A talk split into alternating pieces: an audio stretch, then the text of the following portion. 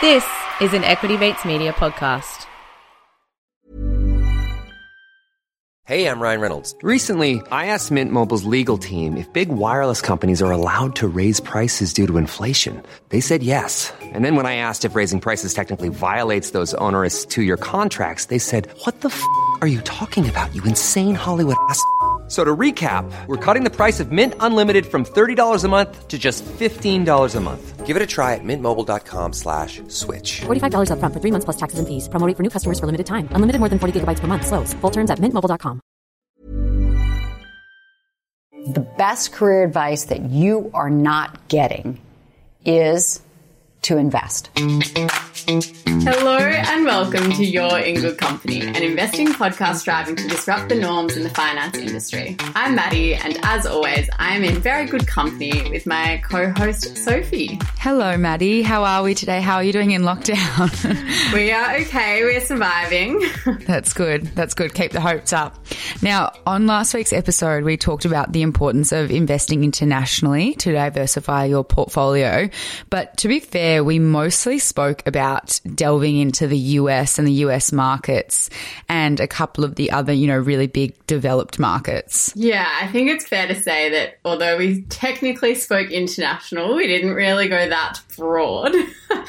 so that is why this week we thought we would bring on an expert who could help us to delve a little more into the benefits and risks of really investing in some of the, I guess, more developing or exotic countries. Ooh, exotic. Wish I could go somewhere exotic right now. yeah, that would be nice. but before we start today's episode, we would like to acknowledge and pay respects to the Wurundjeri people of the Kulin Nation, who are the traditional owners of this land. We pay our deepest respect to the elders, past and present, and to the next generation who we hope to create a different future for. So, Mads, do you yourself invest in emerging markets? And I know we'll go into like the definitions with our guest a little bit later, but let's just say other markets other than maybe the big developed countries for the moment. So I don't, but I think I've definitely been thinking about it. I guess when I was researching for this episode and I was reading sort of some different perspectives and reading up on the benefits, like one thing that I read that I really liked was sort of framing it in the way of like looking at the winners of tomorrow versus the winners of yesterday. And if you really think about like who's going to be successful in the future, well, it's like there's so much potential in economies that are still developing. Yeah, I do. I also kind of think that way. You have these big populations coming through and markets developing at a certain rate. So you definitely, I think there's definitely opportunity there. But with that, I'm sure there's also some risk.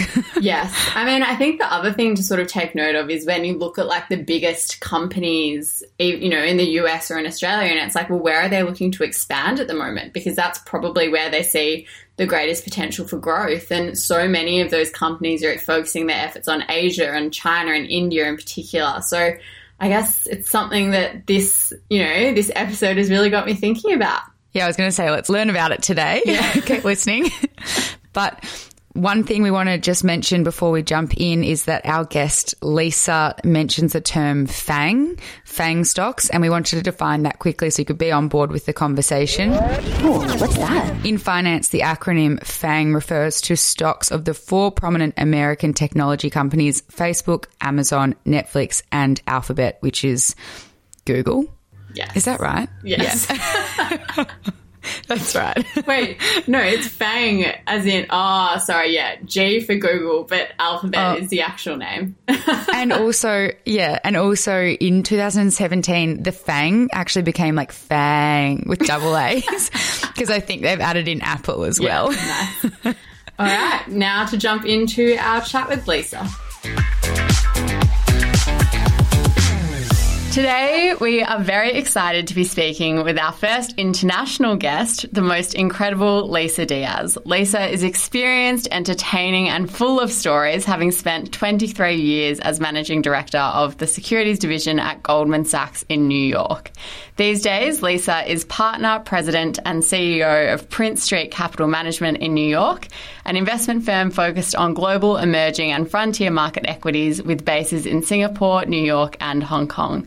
Lisa, we are so excited to have you. Welcome to You're In Good Company. Thanks so much. It's great to be here. Now, Lisa, we're so excited to be speaking with you today. We want to start off with one of the questions we ask all of our guests. What is your morning routine? Well, I get up at 4:50 every day to rush. Oh my goodness. to go to row crew. So during COVID, I used this as an opportunity because I wanted to develop a lifelong sport. My cousin um, showed me rowing, rowing for the first time in Cambridge when I was in college. I'd never seen it before. And I had this idea that's something that I wanted to do for the next chapter of my life. So it's, it was a bit of a challenge. I was the dunce cap rower. However, perseverance, commitment, and drinking lots of dirty water. Um, I'm actually very excited to announce that I'm going to be rowing in Head of the Charles, which is the most famous um, U.S. rowing group with my friends, the Forever Young Women. And the average age in our boat is 71. Oh, that is so impressive. Rowing is not an easy sport. well, and at the rowing group, there's another man I see rowing every morning. He's 92 and as a Holocaust survivor. Wow. So I've now decided I can work for at least 25 to 30 years. Um, and I'm just going to keep rowing. So this is a, uh, a marketing endeavor. Um, as you looked ahead, I'm a fourth generation working mother. I have two children, two girls who I'm grooming to be CEOs of companies. And one of the things I did is looked out and say, who do I want to be when I grow up? And I saw out of my, my parents and my in-laws, my, my father-in-law is a very big golfer. And I said, I want to have a sport that I can do into my 80s and into my 90s. And I found rowing and I really, really like it. It's hard at first, but hopefully we'll be able to uh, do okay in Head of the Charles. And regardless, I feel a lot fitter. I feel a lot more energized and I feel a lot calmer because I think sports are very good for like mental um, endurance and also um, helping you to kind of pace yourself. Yeah, absolutely. I do think golf might be a slightly easier option than rowing, but I love your attitude. So, Lisa, who or what influenced you to invest? When I was 14 years old, I used to work at a place called Robert's Toy Town. And I would go and put my money and literally the bank account where they had, they wrote it in. And I saw I was getting a very poor rate of return. And I always, from an early age, I said, I want my money to work for me. So I come from a family of lawyers, except there was my Uncle Jimmy, my beloved Uncle Jimmy, and Uncle Jimmy was an investor. And he said, Lisa, do you want to invest in stocks? I'm like, Uncle Jimmy, how does one invest in stocks? How do you go about doing it? so here's what my Uncle Jimmy taught me. He said, you find an idea that you like, you think it makes sense. You see if they have good marketing and you do a test to see if they're going to take care of your money, take care of your investments. So when I was 14, I decided that I wanted to buy Dunkin' Donuts, which is now called Dunkin' because I like the Dunkin' Munchkin. So that was check the box number one. The second thing is they had great advertising. There was this guy who used to say, I'm making the donuts, and I, I just like their marketing. And I like their colors. They're very bright colors. They're pink and orange. And so that appealed to me. The pièce de resistance was my Uncle Jimmy told me. They owned all the real estate at the time. So I thought that was a really good idea because their rent couldn't go up, and if they couldn't sell donuts, they'd still have the value of their their uh, real estate. Anyway, so it was my first stock, and I ended up doing extremely well for my first stock, and I was sold ever since then. So anytime that I feel under pressure or I'm, I'm not feeling happy at my times at Goldman Sachs, what I do to restore myself and to make myself happy, I look for an investment idea. And when I find a great investment idea, it's like rowing. It makes me energized. It makes me happy. It gets my synapses moving. And I love the art of investment. It's just incredibly interesting. It's a big puzzle. There's psychology, there's finance, and it's what I like to do. Yeah, I think that's a great philosophy and something that people should follow when they're making investment decisions. Now, in one minute or less, if you could be a stock or a company, who would you be and why? If I could be a stock, I would be Lab, which is traded in China. It was uh, founded by a very powerful, impressive woman investor called Samantha Du. Um, she started the company in 2012. It went public in 2017 for an equity value of a billion dollars, and now it's worth $15 billion. Wow. what I love about this company is not only run by a woman, it's a company of purpose. About 90% of um, their products are, are geared towards oncology. So she's literally saving people's lives, making a difference, and having true impact. So, and on top of that, Samantha Du is a great friend and a great mother. Um, she's a fellow Tiger mom. And I'm still so impressed that every two weeks she's able to check in on the math tutor to make sure her son is studying appropriately um, and delivering on the goods. So for me, Samantha Du and Zai Lab um, is most reflective of who I would like to be if I was a stock. Fantastic. Well, Lisa, we have spoken a lot recently on the episode about the benefits of diversification and looking beyond just your own country. You know, Australia makes up such a small portion of the global market, so we really have been trying to focus on how we can diversify and get exposure to other countries. Now, your firm focuses on global emerging and frontier market equities.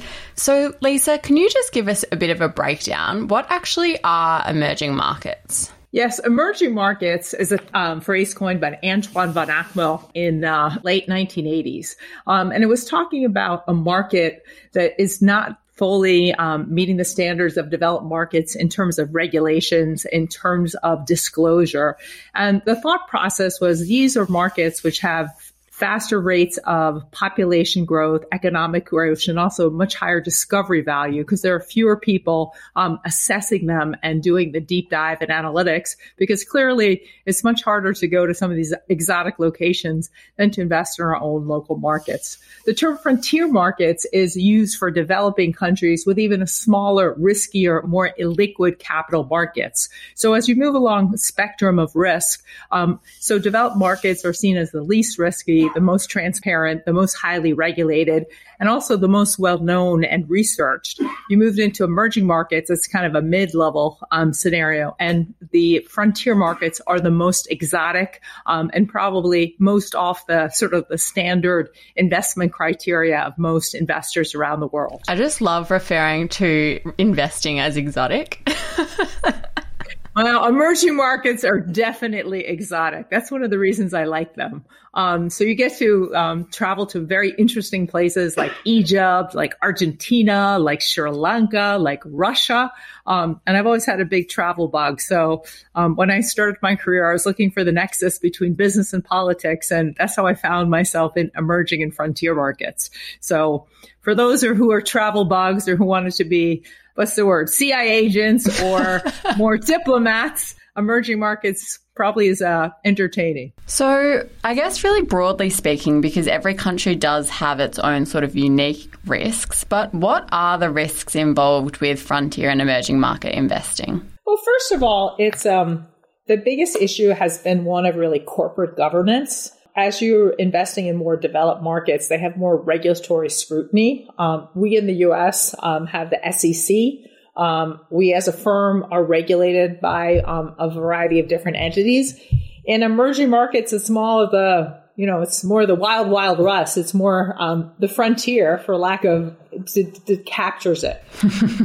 I remember when I went to Thailand many moons ago to go to the stock market there were basically all these people standing around and they had a chalkboard and they were like doing with chalk, changing the prices of the different stocks. You know, clearly everything, like 80% of the transactions in the US are electronic. There aren't people involved. There's like a, a scrutiny across the board. Emerging markets have, are, have clearly um, changed since my early days in Thailand but they're not as. I was going to say, how long ago were you in Thailand? When I saw this, that was in like in the late 80s. Okay, that's okay. I was worried it was a couple of no, years no, ago. No, no, no, no. this is like in the early days.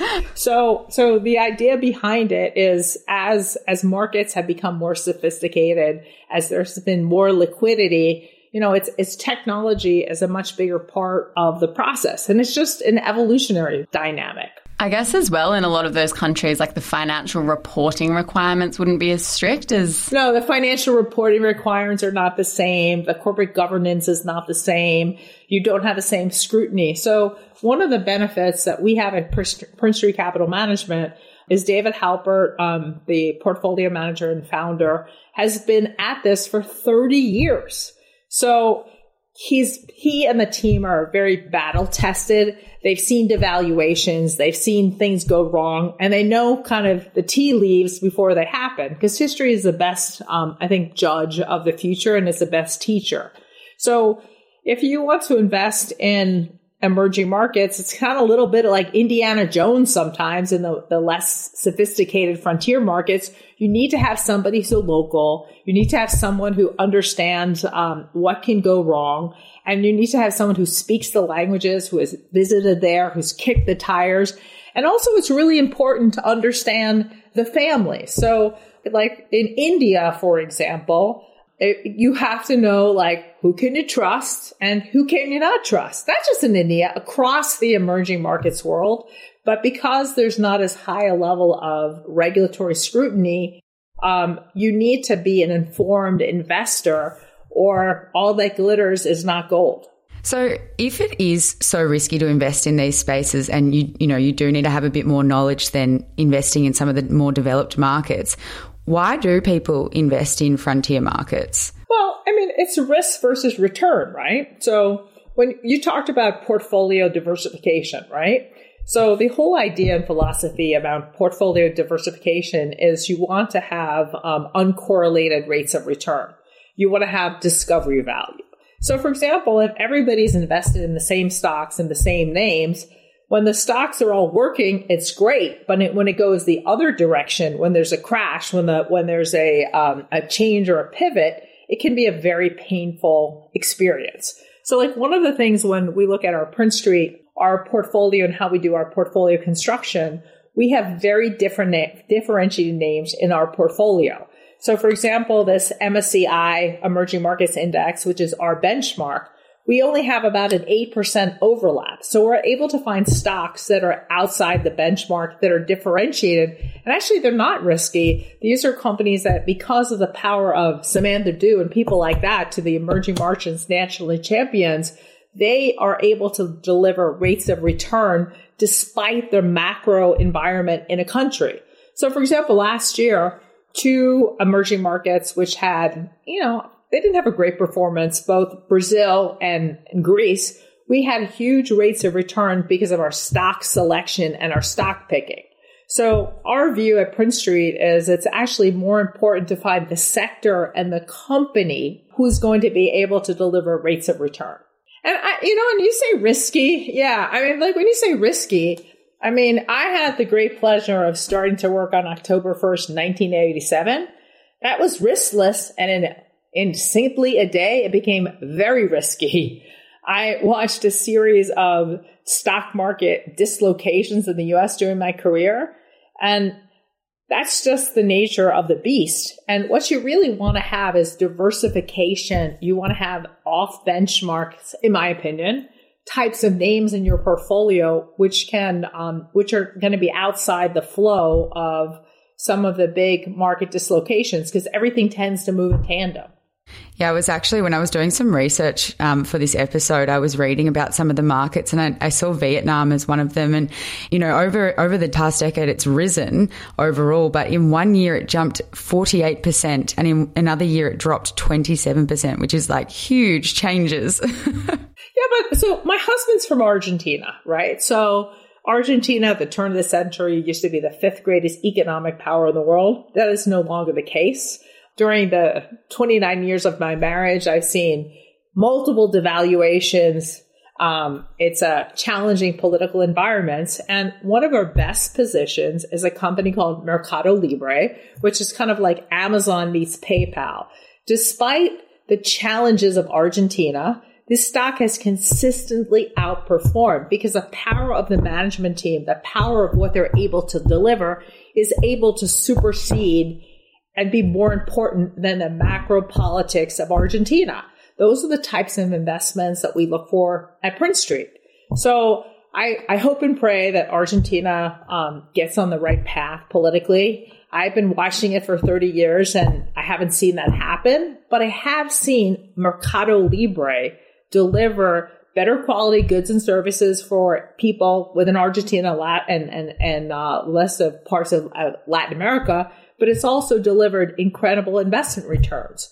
So In emerging markets in particular, we think it's really important to figure out how do you invest with the best national champions who are able to solve problems and improve quality of life for people within the emerging markets. So like another stock idea, there's a, a company called Bank Jago in Indonesia, and Indonesia has 270 million people. There's 87 million people who don't have a bank account. That's a great opportunity for a digital bank solution that can help them. And again, you sort of think through like people want to transact, people want to have bank accounts. So, and the opportunity to be um, on the cutting edge to take those 87 million people, you first you get them a bank account. Guess what? Then you're going to sell them all sorts of goods and services. So we don't think that's risky. We think that smells of great opportunity to actually have positive impact to deliver goods and services that consumers want around the world and also to deliver investment returns. And that's our whole thinking and our philosophy. So, Lisa, I am interested to know how you and I guess Prince Street more broadly are really looking at some of the current trends that we're seeing in emerging markets. Is there anything that's sort of really sticking out to you in particular at the moment? So, we're very interested in the healthcare trend. We think that around the world, um, delivery of healthcare services is a key um, objective of governments. It's part of the whole idea of social contract. So, you want to be having health and wellness. So the way that we make our investments in healthcare, just starting with China, for example, um, we do an analysis of a sector. So, for example, um, in China, about 5% of GDP is dedicated to healthcare.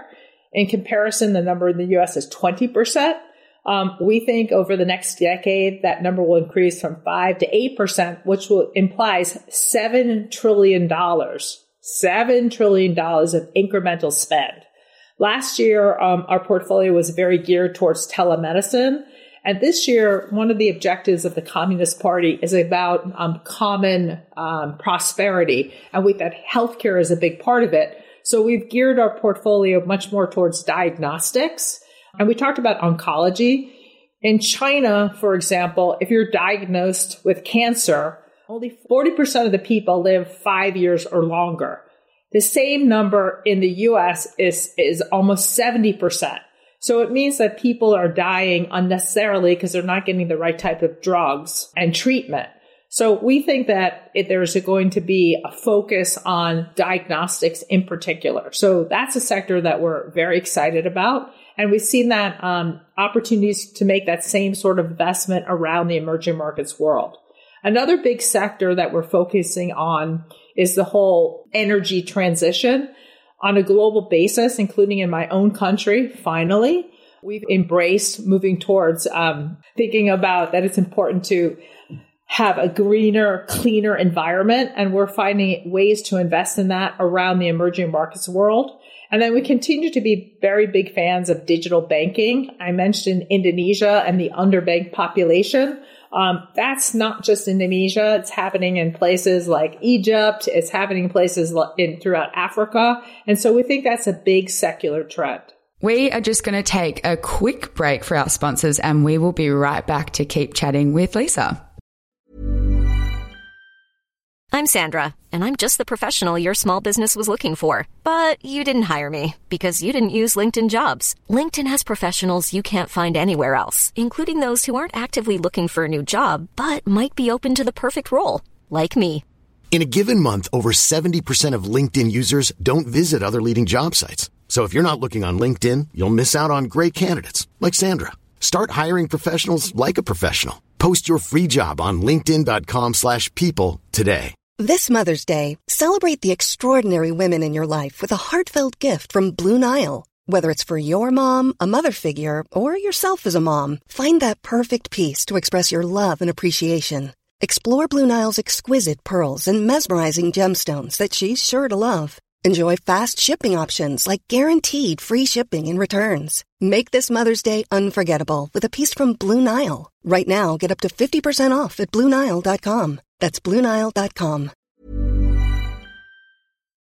So, Lisa, you've mentioned a couple of trends that you uh, and your firm have been looking at. Do you think that any of these trends have been exacerbated by COVID? Actually, what we've found is that COVID has been an accelerator of some of the, the digital trends that we're that we've seen around the world. So I think all of us in the in the lines of COVID, if you before used to go to the grocery store, guess what? You're a big fan of e-commerce and it's e-commerce for Amazon in the US, but it's it's the same thing that's gone around the emerging markets world and people have done it for the first time because of COVID. And guess what? The more you do e-commerce, the more you have a better um, skew of products, you're going to move forward. Secondly, telemedicine. I mean, outside of China, I mean, I can only speak about my own country. It was not a common thing to have a telemedicine appointment. Actually, I personally never had a telemedicine appointment in my life. And then all of a sudden with COVID, people had a very high comfort level around the world using telemedicine, which again hasn't happened before. Then you talk about financial transactions. Again, before people would go to their local bank and now using computers, using technology. And there's been studies that have happened all over the world and they all confirm the same dynamic that technology adoption has actually been enhanced by COVID. And you've seen a step function in terms of adoption of technology because mother is, you know, necessity is the mother of adventure. Um, and for example, like my mother, never used, there's a company called Fresh Direct. And frankly, in the beginning of COVID, you can guess who was going to the grocery store for their mother. Okay. We know the answer. My daughter happens to work for a e-commerce company in the US called Fresh Direct. And she taught grandma how to, you know, go online, what to order. And now my mother buys everything online. And I think she's probably even better at it than I am. So that's all because of necessity. And actually, it's been a better customer experience for her. Now, we wanted to know because uh, you work for a firm that does look at the emerging market space, and history has shown that capital flows into emerging markets. Um, it typically accelerates following global recessions. How is Prince looking at the space, and is now a good time to be thinking about adding exposure to your portfolio? Yes. We think it's a very interesting moment in emerging markets history. And basically, that's because of a new framework um, we call digital decolonization. This is a new analytical framework which has been coined by David Halpert, who is the CIO and founder of Prince Street Capital Markets. And the thesis behind it is basically there's about four and a half billion people around the world who are using the internet about 6% of them in the US. However, the percentage of market cap has accrued to the US markets known as Silicon Valley. David believes that increasingly, as a result of Donald Trump's decision to walk away from the Trans Pacific Partnership Agreement, which protected U.S. digital um, e commerce rights around the world, um, the genie was out of the bottle. And increasingly, local economies decided that this was an opportunity to take back their local digital economy and digital ecosystems and benefit from the opportunities that they saw in their own markets. And the inspiration for David was a personal investment in a company called Gojek. David invested back in 2014, and it was a radical idea at the time. It was a combination of Uber, except on mopeds, which were more appropriate for the market of Indonesia.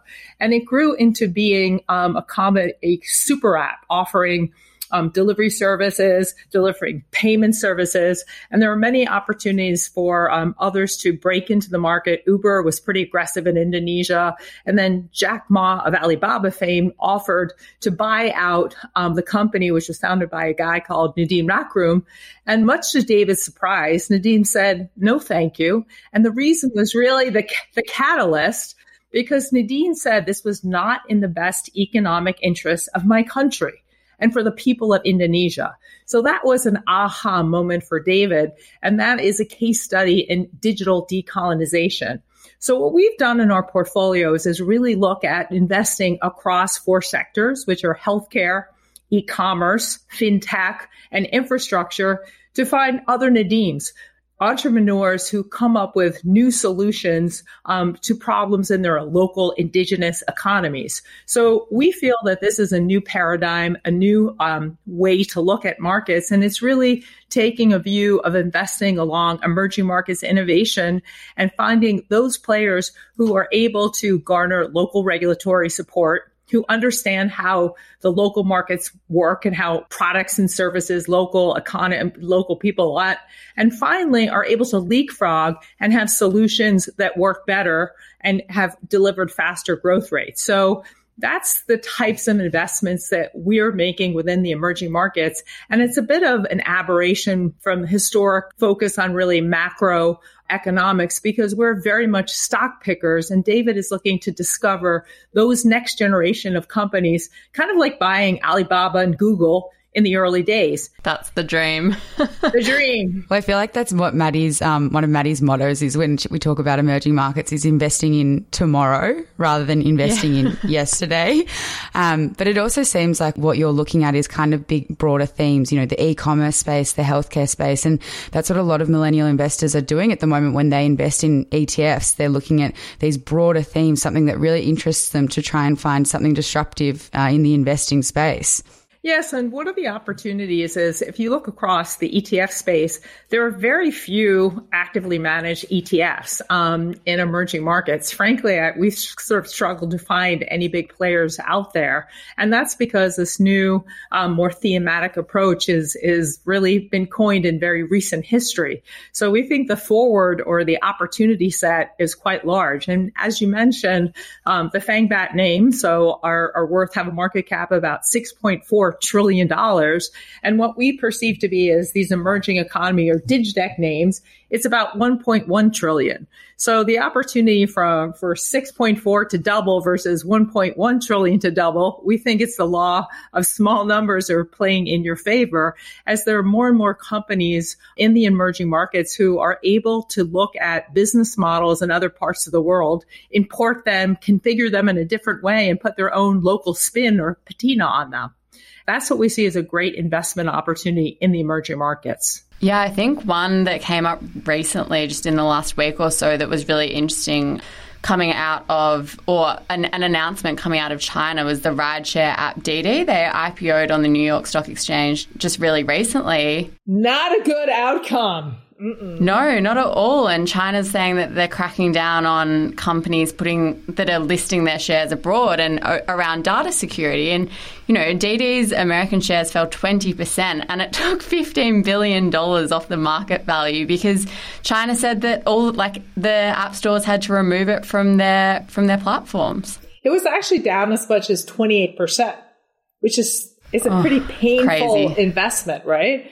So, like, what are the themes? That is really important. I, I mentioned to you David um, Halpern, who is the uh, the portfolio manager and founder of Prince Street.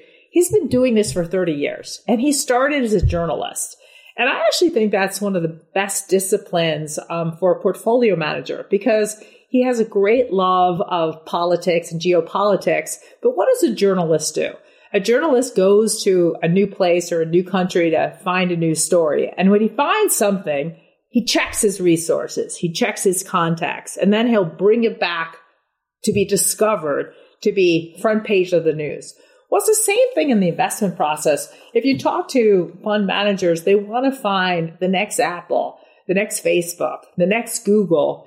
And there's an excitement of the investment process to find and invest alongside of those companies. So going back to my friend Samantha Du, like if how exciting would it have been if when she went public in 2017 at a $1 billion market cap, you were an investor, you would have paid 15 times your money and you would have invested in a company that is creating cancer drugs to save lives in China. I can't imagine anything else I would be more inspired to participate in. So, Lisa, you said that when you're investing in these markets that you need to have a bit of an understanding of the markets and the people and the companies and what's happening, which makes a lot of sense because we always say, you know, invest in what you know because if you don't know it, then you're not going to be able to watch it correctly. For people like us, how do we get exposure to markets like this? I think you got to go with the experts. okay. and um, this might sound very, but since this is a, this is a, this is something that's geared towards women, I hope I'm political, politically um, correct. So in New York City, there's a magical place and it's called Bergdorf Goodman's. and it's a fantastic uh, department store. I think you have what's the one in? I went to one in, in in Sydney. I forget the name of the famous women's department store, like Myers or David Jones. David Jones, that's the one. I went to David Jones. So at Bergdorf Goodman's, there are these personal shoppers. And they can cherry pick among this magical place what are the greatest outfits to put you together to make you look great. But someone, they, they know the merchandise. They know how to put things together. They have that special, like, unique sense about it. Investment is the same thing. So if you're going to say to yourself, I'm going to put together a portfolio, you want to be with someone who's an expert, someone who's done this for 30 years, someone who speaks multiple languages, someone who's walked and visited these companies and seen the good and the bad, and someone that can check the information. You want an expert. You want someone who can navigate the swings of currency. So for emerging markets, probably more than any other asset class, I think you need to go to an expert. Someone who is battle tested and knows how to navigate and test what can go right and what can go wrong because it's a little bit more complicated than investing in NASDAQ securities or, you know, securities on the Aussie market. Investors are, they always think cheapest is better. That's not been my own. I, tell you with my, you know, aside from investing money with Prince Street, I also have my own investments, American investments. And I always found that I, this person who tells me how much they're charging me, it's always much better because you know what exactly you're paying. There's a lot of hidden fees. There's a lot of fees on top of fees on top of fees. So if you have alignments of interest, that's how I, at Lisa, uh, invest my own money. I think that if you pay and compensate someone, they're going to give you a better product. They're going to work harder for you. And you in the end will have a, they'll be a better steward of your capital. That's my own personal investment philosophy. And frankly, you know, I've done okay in my portfolio for a very long time with that investment philosophy of saying, who's a really good investor? Who can manage risk? Who can see the trends before other people? And who is going to be a good steward of my capital? I don't like excessive trading. I like buy and hold. I like concentration.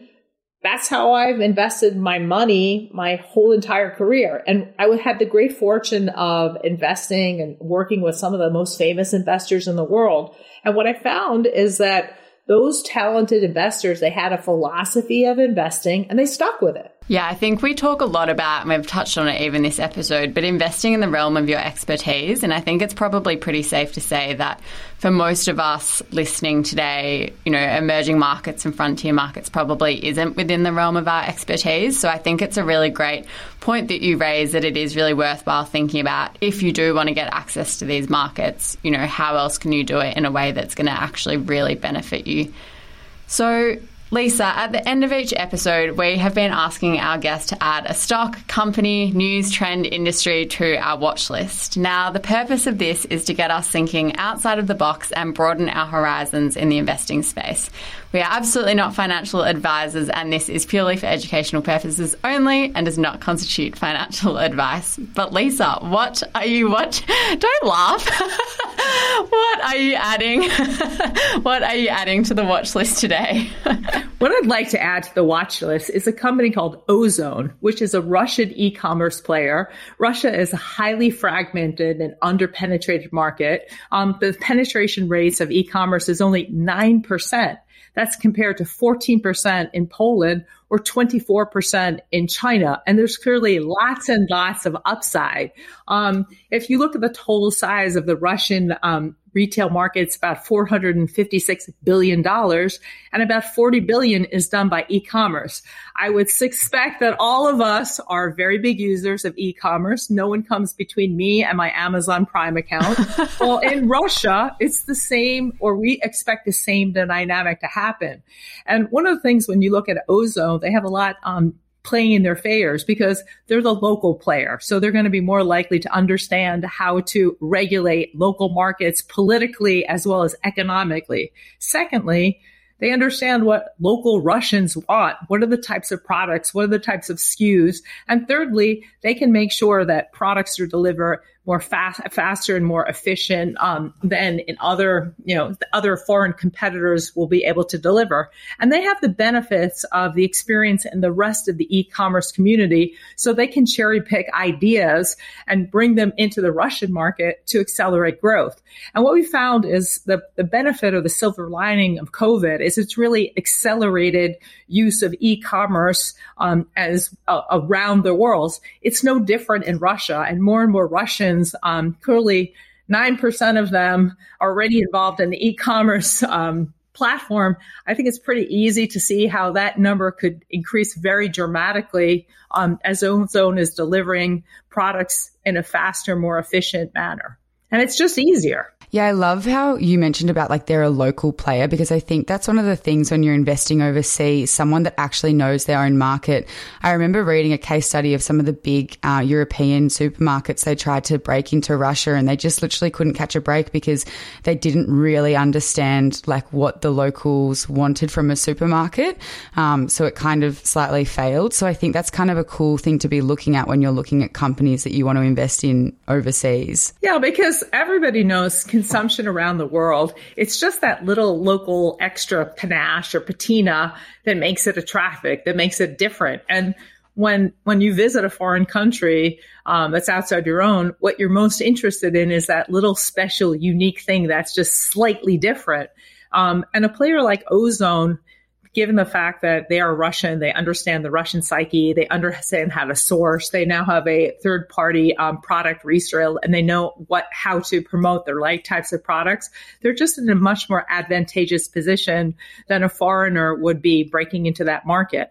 I don't know about the rest of you, but I tried to take Russian. It's a very difficult language. um, so there's a home team advantage um, that Ozon has that other players like Amazon just simply is not going to have within that Russian market. And it is a very large market. Again, $456 billion. Well, you heard it here first the new Amazon of Russia. That's right. Thank you so much for chatting with us today. It was a great conversation and we took a lot out of it. Before we finish up, is there anything that you'd want to plug or where people could find you on social media or LinkedIn? So I would say come and visit the Prince Street Capital Management um, website. Um, my my uh, colleague, my my partner, I should say my boss. He's my boss. David Halpern did a really interesting podcast on equity mates. I would definitely take a listen. Uh, he's a really smart guy. And he's not just smart, he's a really creative thinker. And we've been friends for 30 years. And still, I was like, how'd you come up with that one? He always impresses me because he's always like four steps ahead. And he's a really good guy. So listen to his podcast. Amazing. Lisa, thank you so much. And uh, I'm sure we'll be chatting soon. We're going to be rowing together soon in Melbourne. I'm expecting you to come and cheer me on at the head of the Charles in October. Look, if if I can be at the head of the Charles in October, I will be there. All right. I got, you, you Thank you very much, Lisa. Take care. Yeah. bye bye. Thank you. Bye.